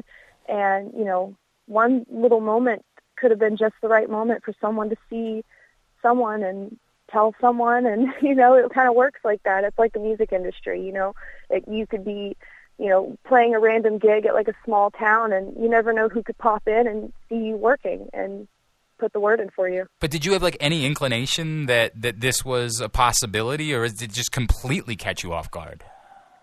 Um, I mean, I had thought about it, obviously. Okay. You know, just day- daydreamed, like, okay, what if this could happen? But it's one of those things where, like, you know, in the long run, like, you don't ever really see it happening. Like, you want it to happen, but you don't ever see it happening. You know, like, if I would have went back three years ago, three, four years ago when I started and told myself, you're going to be working for W W E. You're going to be going to Japan. Like, even to go back three years ago and tell myself that I was going to be working for Shine and you know, being shined of a champion, like even going back three years ago and telling myself that, I wouldn't have believed it. If someone told me all of this was going to be happening in three years, I would have told them you're a liar. All right, so let, let's address that. You you say three years. You're only twenty-one, so yeah. basically you're just like the most significant overachiever in the history of the world, huh? uh, I mean, I guess I don't know. Um, yeah, because like I mean, I started training at sixteen, so um, I think you know, training, starting training young and stuff kind of helped too, because some people, you know, they don't start training until they're in their mid-twenties or so, and um, I was really lucky to find wrestling so young and find a place to start training so young, um, because I think, you know, that, because the thing is, by the time I am twenty-five, twenty-seven, you know, up there in age, like late twenties, I'm I'm going to be nearly a ten-year vet at that, not, not vet, but ten-year, uh, you know, ten years in at that point, and um I think that's pretty cool to, like, be able to say, like, you know, in, in such a short time. Like, I've only been alive twenty-one years, and these are things that I'm accomplishing already. Yeah. So how how did you get involved so young? Were you a huge wrestling fan growing up? What got you into wrestling, especially, uh, like you said, at such a young age? Um. So my little brother was, like, uh, he was into, like, pirates and stuff, and uh, he had picked up an Undertaker action figure thinking that it was uh, a pirate. So, okay. uh, yeah, I kind of just did my research, and, you know, I bought him the twenty and oh D V D set, and uh, we kind of just fell in love with it from there, and it, you know, wrestling was born in the family. So. Okay, okay. You wait, said, wait, wait, wait. Yeah. You're telling us that if he had actually picked out a pirate, this might not all have happened? Yeah. Okay. Well, sure. That's not random at all. Priscilla Kelly's yeah. with us here on Jobbing Out. Okay, so but, but it, there's a big difference saying, okay, well, I, I saw this and I was into it and it was cool and I liked it, and then saying, yeah, I knew at sixteen that I wanted to be a professional wrestler. Like, what what led to that? What led from it being just, I'm interested in this, to being like, I think this might be a way that I could go about, you know, making a living as an adult?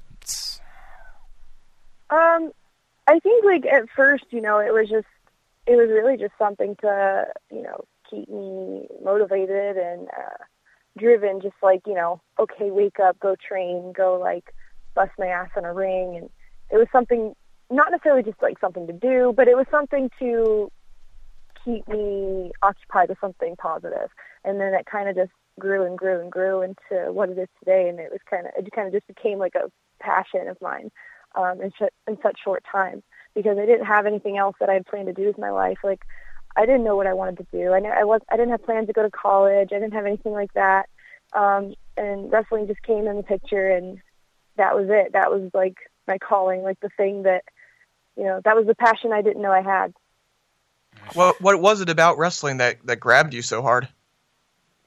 Um, I think, like, well, when I started, like, I had struggled with, like, a lot of, like, issues growing up. Like, I was bullied, I struggled with depression, I struggled with um a lot of, like, things like that, and at the time, like, wrestling was kind of the release and the escape, you know.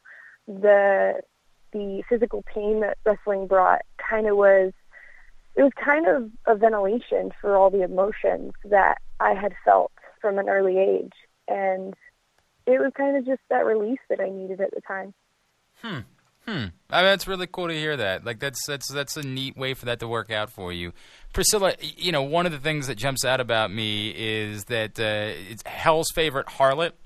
Where did where did that come from? Um, and and why are you Hell's Favorite Harlot?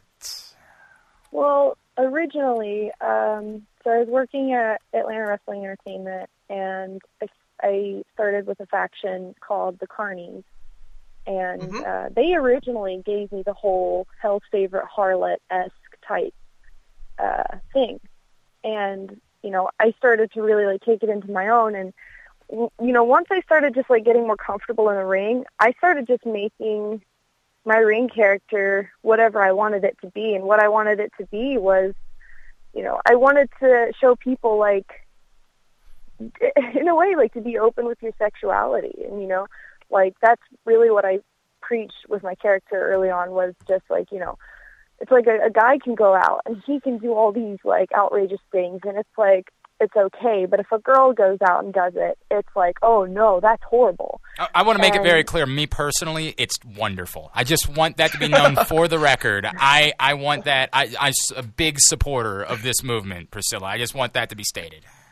Thank you. but but yeah, it, it was it was a two week street. It was part of me just trying to tell people like, hey, just be yourself, do what you want to do, and like, screw anybody that tries to tell you that there's one side to anything, or because you're a female or a male you can't do something. Like, just be with be yourself and do what you want. And you know, besides that, it was more just me having fun and doing what I felt, and being raised really strict like I was, being able to just do what I want finally after I moved out and was able to find myself. It was it was fun for me to be able to just like express myself in that way publicly.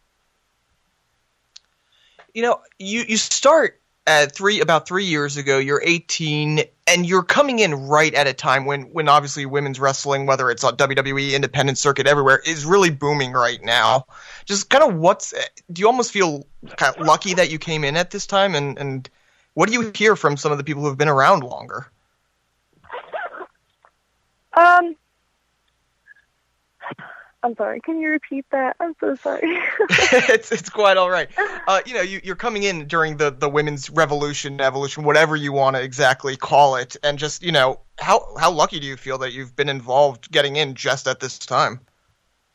Oh, um, I think like it's it's a really lucky time. Like for me to be getting involved and be at this age, this moment, this year. You know, like I think it's all just to do with like I'm really really lucky. And I think any of the girls coming up right now are also really, really lucky, because I've spoke to veterans that have been around for ten, twenty, thirty even years, and they tell me about how much of a struggle it was for women back then. And, um, you know, and it is still a struggle to this day, even on some parts, but it's a lot easier now than it was then. And I, I think it's women that have been around for, you know, years and years and years that pushed and pushed and fought and fought for women to be treated equally that helped us get here today. And there are still problems out there. There is a lot of um, sexism still in wrestling, but it's definitely getting better, and women are definitely getting more respect than they used to get. All right, so now the important one, we put you on the spot, and, and you got to be truthful about this, because I'm assuming you don't know who your first opponent is yet in the Mae Young Classic, so you know yeah. the majority of the field at this point. Honestly, who's somebody there that you've never wrestled before that you would say, oh my God, if my first round opponent is this girl, I'm going to freak out. I will be so excited. Oh, man. See, that's such a hard question because, like, there's so many different women. Um, like, Vanessa Craven was announced today, mm-hmm. and, uh, you know, I've wanted to wrestle Vanessa for the longest time. Okay. Um I, either like I, I don't know. There's so many different girls, and each girl brings a different strength. So each girl would be a different challenge.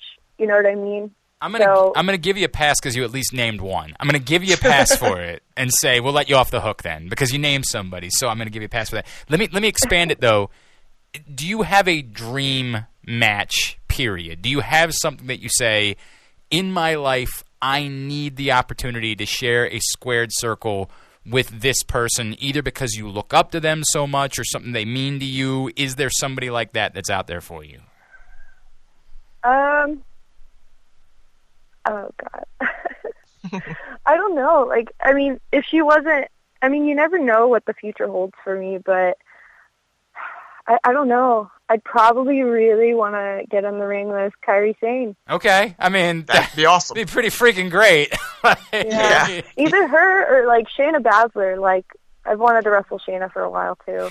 Man, I just as long as you don't end up having your arm broken. Like, it's long. Yeah, no, that would be good. Oh, man, she's such but a badass. I just feel like, I feel like both women, you know, especially, like, Shayna with her background and stuff, I just feel like there would be such a test for me and, like, that's what I want. You know, I want somebody to get in the ring and really push me, like make me feel like a good challenge, you know, and like so I can learn more, because the only way for me to learn more is to get pushed to my limits and to get challenged and tested in all ways, and that's what I want. Is that the goal for you with, with Kyrie and Shane, obviously, at N X T right now? You going to the Mae Young Classic. Is that the goal after you want to get that N X T, that W W E contract after the Mae Young Classic? Yeah, I mean, if if that happens, like, it's another one of those things where, like, in my head right now, I'm like, oh, man, you know, like, this is great, but that'll never happen. But, you know, if it happens, like, it's one of those things that's just going to be, like, so surreal for me. And, um, yeah, like, that, honestly, yeah, that's probably, like, the end goal at this point. Like, I mean, in my wrestling career, any other interviews, like, I'm, I'm usually just like, okay, my goal is just to travel the world and support myself and my family, you know, just doing this. But I think, like, W W E is that platform where you can express yourself to where, like, on the indies, you know, you kind of, you make an entrance, and sometimes people know you, sometimes they don't. But for the most part, on the indies, you're just an entrance in a match, where W W E, you're actually a character, and you have a story that people follow. Now, I mean, like, places like Evolve, I do have stories there, and, you know, that's one of the reasons that I do like it there is because I can express more of who I am. Yeah. But uh, I like places like that where I can just expand my character and um, have, like, a really good story to, you know, grasp people. That's awesome. That's awesome. She's twenty-one, and she could potentially be wrestling for a W W E contract. When I was twenty-one, I believe I was in a puddle of my own vomit at uh, at that point. So very similar. very, very similar paths to this point in your life. Okay. Hey, uh, uh, Priscilla, I, I, give me a rundown. Twitter, Instagram, T-shirts, anything like that. What can we plug for you? I have Twitter at Priscilla Kelly underscore. And I have Instagram at the T H E Priscilla Kelly. And I have a Facebook, but I'm honestly never on it. I post every now and then, but it's just under the Priscilla Kelly too. Uh, I usually post on Twitter, like if I have eight by tens, T-shirts, any kind of merch, I'll usually put a tweet out like, hey guys, I've got stuff available. Right now I've got like some eight by tens available, but you just check me out on Twitter. You'll see like any information for merch and shows, and Instagram, I post about merch and shows as well. So you can always see what I'm up to. Yeah, absolutely. All right, how many total piercings before we let you go? Piercings. Uh, one, two, three, four, five. I have I have five current, but I had two extra ones, but they got one got pulled out because oh. I was drying my face with a towel, and the other one I, my dad made me take out because he said it was going to get infected, and then it grew up, and then I never got it re-pierced. That was a long time ago. By the way, when you first started that story, I was so prepared for it to be so much worse than it ended up being. Yeah. Like, when you first started saying it got pulled out, I was like, oh my God, I don't want to know. Whatever it is, don't tell me. But yeah, no, it, it was just it was literally just a nose ring, and I dried my face with a towel. The towel pulled it out, and I just could not get it back in. It was like a corkscrew nose ring, and I didn't have the, I didn't have any kind of other thing, and I just didn't know how to get all it right, back in. All right, not nearly. At least as, it wasn't during a match, right? I was so worried. I was so worried about how that story was going to go. Hey, Priscilla, this was a lot of fun. Thank you so much for taking the time. Best of luck in the Mae Young Classic. Thank you, thank you. Very cool. Appreciate Priscilla Kelly for joining us. Uh, Aaron, take me through what else we know. Obviously, we know a lot so far about the Mae Young Classic, but take me through. We know most of the field, correct? And we, do we know anything yes. about dates? Oh yeah, we know the the um. It's going to be taped starting next week, I believe. Okay. Uh, August second. I think. Oh, I, I, I mean more web. I, I meant. I meant when. When is it going to air? That's what I mean. I, obviously, we know when it's taping. Do we know anything yes. about when it's going to air? Uh, no, I don't know about airing yet. Obviously, we know the finals are at uh, Evolution. Right. Uh, the fact that it is so far away makes me feel like they are. You know, it's set up to stagger out, to do once a week, unlike the full thing. But who knows? They could decide just to drop it at the beginning of September and the beginning of October. But no, as far as I know, we do not know the okay. exact uh, airing schedule. Okay, it would make sense for them to pair it up, say, with uh, N X T uh, on on Wednesday night, maybe after that, or...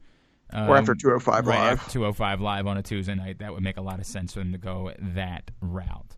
Uh, but, yeah, take me through the, what else we know about the field.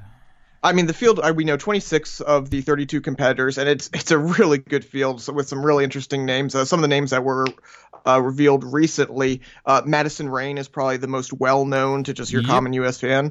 Uh, obviously one of the beautiful people. Uh, Ariel Monroe, who's been – she was just announced – and uh, she's married to Cedric Alexander. She's getting big on the indie scene. The most interesting name, to me at least, on the list, which was announced, I believe, a week ago, is uh, Meiko Satomura.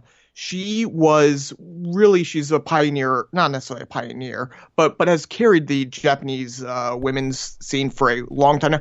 She was actually, she competed in the tournament to crown the first ever W C W women's champion.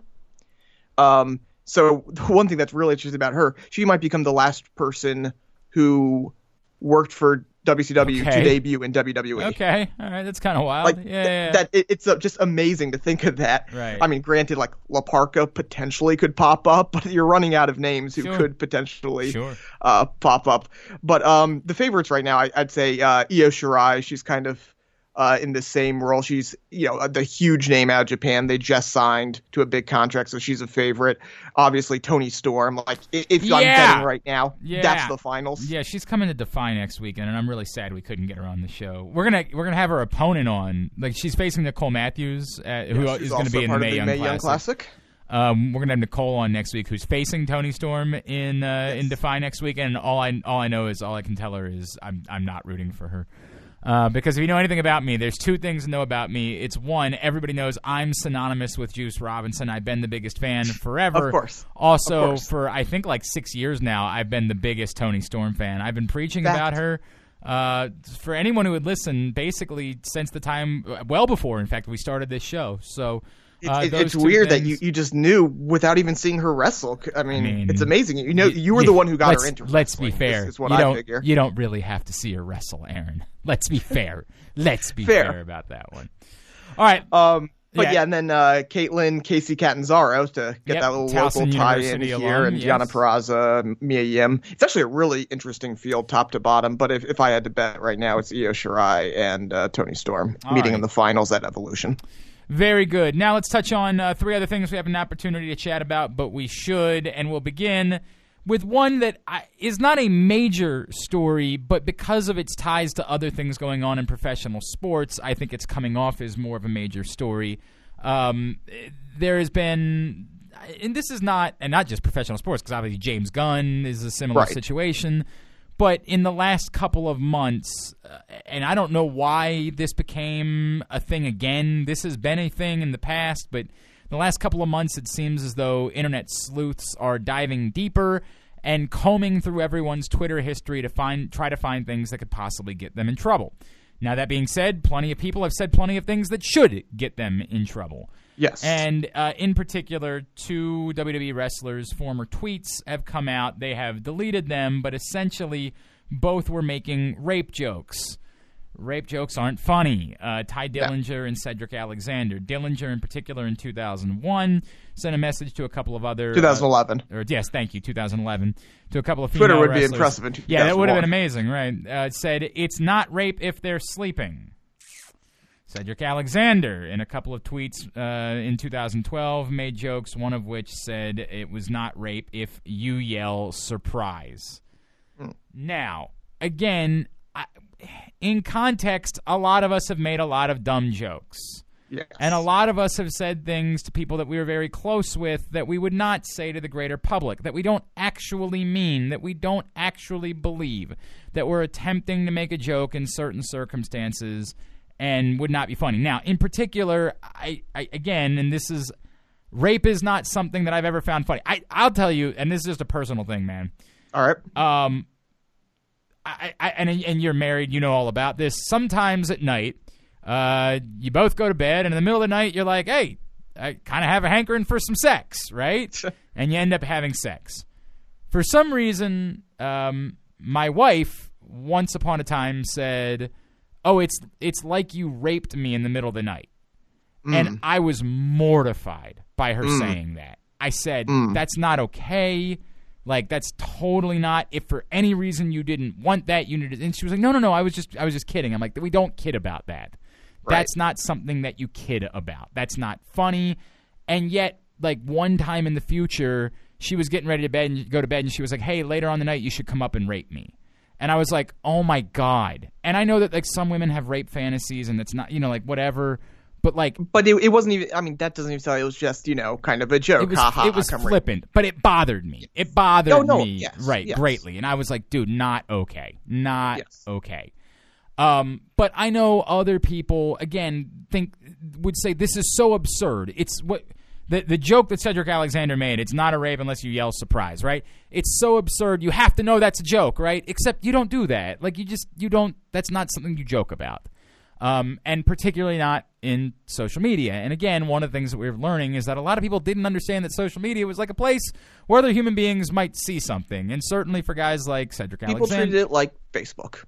Well, even like, like because private... Facebook, don't, don't forget, Facebook especially, you know, it, it wasn't until probably around two thousand ten, two thousand eleven that like everyone could come see it. You had to approve people seeing it. You know, you had to go right. through your friends. Right, I understand what you're saying. It wasn't until, you know, that little changeover around two thousand eleven where I was like, okay, public figures, right. just follow them. Look, uh, other people have received no punishment for far more offensive things, and not in professional wrestling. I'm saying like jo- what Josh Hader, the Milwaukee Brewers pitcher, yes. said is and, and way more offensive. There is a difference right. between what happened here and between a lot of these other situations in that, as far as we know, this is one tweet for each of them or, that was, you know, an attempted joke that was terrible. And that's it. This wasn't a pattern of behavior Correct. That we've seen with some of these other situations. Correct. Um, so um, I would assume, and both of them have come out and apologized, and that's the right thing to do. And my gut is that's the end of it. Maybe the W W E will feel the need to say, hey, we had him take a sensitivity training or something like that. Right. In and or- I think that's in, what, what's going to happen. Is to- you're going to have some sort of public punishment to address it, but it won't be a suspension. It'll be a... something like that. It'll be a, they, you know, they go to whatever, you know, something to a chair, a fine towards a charity or right. something like that. Right. Something along those but lines. But for the two of them individually, it is probably a nothing burger. Now, the question becomes, who else has old tweets? There are plenty of wrestlers that had no idea they were ever going to be famous. And when they were younger, they might have said equally dumb things or far worse. Um, one thing is that everybody should obviously be going back through their Twitter. But, you know, more important than that, hey, maybe don't be racist. Don't be homophobic. Well, don't make jokes about rape. That's right? obviously like, the most important thing. Yeah. But if there's even a doubt in your mind, delete your tweets. Yeah, you know, it's funny because I found myself doing it recently, like where I went on Twitter and I searched a bunch of words just to see, right? And I right. knew, like, there was no chance in the world that I had ever used the N-word, right? Like, I knew that right. that was clearly something I had never put on Twitter. Um, but you might have done something flippant I, like, that all I, looks bad out well, of Well, I just – I searched a boatload of them. And what I really found myself is I've used – I've said fuck a lot on Twitter. Like a lot okay. on Twitter. And mostly it was in absurd joking types of ways, right? Like absurd, um, oh, for fuck's sake, I can't believe the Ravens went three and out again or something. You know what I mean? Like something right. like that, right? But even that, I was like, man, you know, I do play-by-play for a, a, a very religious school. Maybe I need to tone down how many times I use the F word on Twitter, right? Like, right. I'm kind of surprised because I a lot of them are recent. I'm kind of surprised that no one's ever said anything. I use the F word a lot on this show too, um, so maybe I need to tone all that down. But, but you know, somebody, as, I, as we all talked about, if if somebody in W W E should probably assign somebody to start searching through everybody's Twitter oh, accounts absolutely. and see what exists absolutely. out there That's the case. And figure it out. By the way, if you find a bunch of racist stuff, you shouldn't delete it. You should probably talk to that person and figure out if they're a racist. If you find a bunch well, of homophobic stuff, you shouldn't just delete it to try to protect your guy. You should figure out if that person's homophobic and maybe shouldn't be in the W W E, right? Like, that's the type of right. thing that you should do. But these two individually, there's just not a lot there. Yes, they're, they were wrong, and they're right to apologize. Um, I don't think there's going to be anything more for Ty Dillinger or for Cedric Alexander at this point. I think this is about the end of that story. Yeah, and I mean, they didn't, you know, they obviously didn't keep Cedric off T V. He was on two oh five Live last night. Granted, he's in the middle of a uh, a title feud, and yes, they are getting a title match at SummerSlam, but they, you know, they didn't see the need to punish him at yeah, least and, and right imagine, now. Right, can't yes. imagine anything more. All right, quickly, uh, we know some more news regarding uh, All In. Yeah, we... Um, We found out, A, it is being broadcast, so that's going to be on Fight T V. We're going to be able to all watch it, and everybody is quite happy about that. Yeah, sure, right? Like, why wouldn't you want to see it? If it if it exists, obviously they wanted to sell it out first, clearly. Yeah. Um, but yes. once it was sold out, why wouldn't you want to broadcast it? Yeah, and it's it's going to, you know, it's going to have a number. It's going to have Ian Riccoboni as the play-by-play guy. It's going to have um, Excalibur from P W G doing color commentary. Someone else from another independent. It's, it's an interesting mis- mismatch. Mishma- mishmash. Easy for you to say. I know, right? Uh, for the commentary team. But uh, we also know a few of the matches now. um, that we hadn't talked about before. Obviously, we had kind of talked about Aldous versus Rhodes before, and there was a chance Flip Gordon could get in there. He didn't end up making it. But uh, I, I, we have three still, other matches. Like they, they still have to figure out a way to include Flip Gordon, right? Oh, Flip like Gordon's they, in the, the – it's going to be in the yeah, show. Okay, he, you know, right. I mean, he might take off the uh, – he might end up being Bernard the Business Bear. Like, he's going to be yeah, in yeah, the show somehow. Yeah, that's what I would think. Yeah. Um, Okada versus Marty Scurll. Awesome. Yeah, of course. Wonderful. Yep. Uh, Joey Janela versus Hangman Page, which is Very, interesting. Yeah, it's random. Yeah. Random, but I dig it. And then here's the big one.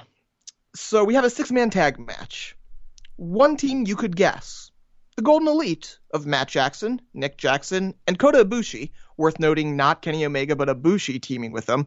That's interesting because of what it leads potentially for Omega. Versus the Trios team of Bandito, who you missed uh, New Orleans, but who really stole the show at uh, WrestleCon. Okay. Uh, Phoenix. Awesome. And Rey Mysterio. Ah! Well, that's interesting. What an interesting that, little group. That's um probably going to be match of the year yeah, right there. That's pretty That's pretty good, man. That is pretty good. That should um, be exciting. You know, I, I mentioned Omega specifically because you would have thought that Pentagon would team with Phoenix. You would have thought uh, Omega would either team with the Bucks or with Ibushi. If we're getting Omega Pentagon at all in. No, I mean. That's wonderful. Wonderful. That would be absolutely yes. wonderful. No question. All right, and uh, quickly, some uh, some rumblings regarding The Rock and WrestleMania. Yeah, um, Dave Meltzer said basically The Rock still wants to wrestle at WrestleMania. He specifically would like to do it in New York. Obviously, you know, it's a huge thing. It is WrestleMania thirty-five, so it's, you know, they like the fives and the zeros. That's something that's in play. Yeah, I mean, look, again, I, he can want to wrestle, and then somebody can say, hey, here's sixty billion dollars to make a movie, and he could say, huh, that's weird. I like that more right. than I like wrestling. Exactly. Um, although, in fairness, uh, his movie's maybe not as as bankable as he once was. Um, although I guess Did Skyscraper not do very. I haven't been following that box office. It did not do great. Oh, um, okay. uh, you know, I, that being said, he's done plenty that have made plenty of money. So I'm not all that, I'm not all that worried about old Dwayne. No. Um, obviously, everybody's going to bring up Rock Brock. Everybody's going to bring up Rock Reigns, and those would presumably be the two big ones that are kind of out there that they would want to do. Which one would they think is more valuable? I don't know. Um, he needs to stay far, far away from the title picture. That's not a good thing. There is no world, unless, you know, in in a bizarre world, The Rock has a thirty-day run in him. Um, which no, I, I keep him away from the title. Yeah. I agree with that. Yeah. I mean, I, I was thinking, you know, if you want to go back to Triple H, go back to his last appearance. No, fine. No, no. The I, last, I don't want it, do but I'm need, saying, you know, if there's you're one of two matches. You need one of two matches. Do. Either it needs to be Rock Reigns for the family reasons, or it needs to be Rock Brock because it's Rock Brock, and because why in the F would you not do Rock Brock and just sit back and print money? Um, yeah. So, and that's either one of those things is fine as long as it's not Rock Reigns for the title. That's not okay. But if you have Reigns either never win the title or drop the title before then, then then I have no problem with it being Rock Reigns as being a significant match. Um, just not okay for it to be Rock Reigns for the belt. All right, uh, but we'll have plenty of time to discuss that if indeed yes. things to uh, uh, flush out in that department. Uh, all right, you're on Twitter. Uh, at the A O, sir. The show's on Twitter. At Jobbing Out Show. Email. jobbing out show at gmail dot com. Baltimore Sun, Rolling Stone. Uh, just kind of keep your eye out for it. I'll have some SummerSlam stuff as we get a little bit closer, so keep your eye out on the Baltimore Sun. Very good. At Glenn Clark Radio, glenn clark radio dot com for me. Thanks again to Priscilla Kelly, uh, and thanks uh, for A J to making the time this week. We appreciate him doing that at A J Francis four ten on social media. Uh, very good. For Aaron Oster and for the main event, vent, vent, vent, vent, vent, vent, vent, A J Francis, I'm Glenn Clark. This has been Jobbing Out. Jobbing Out.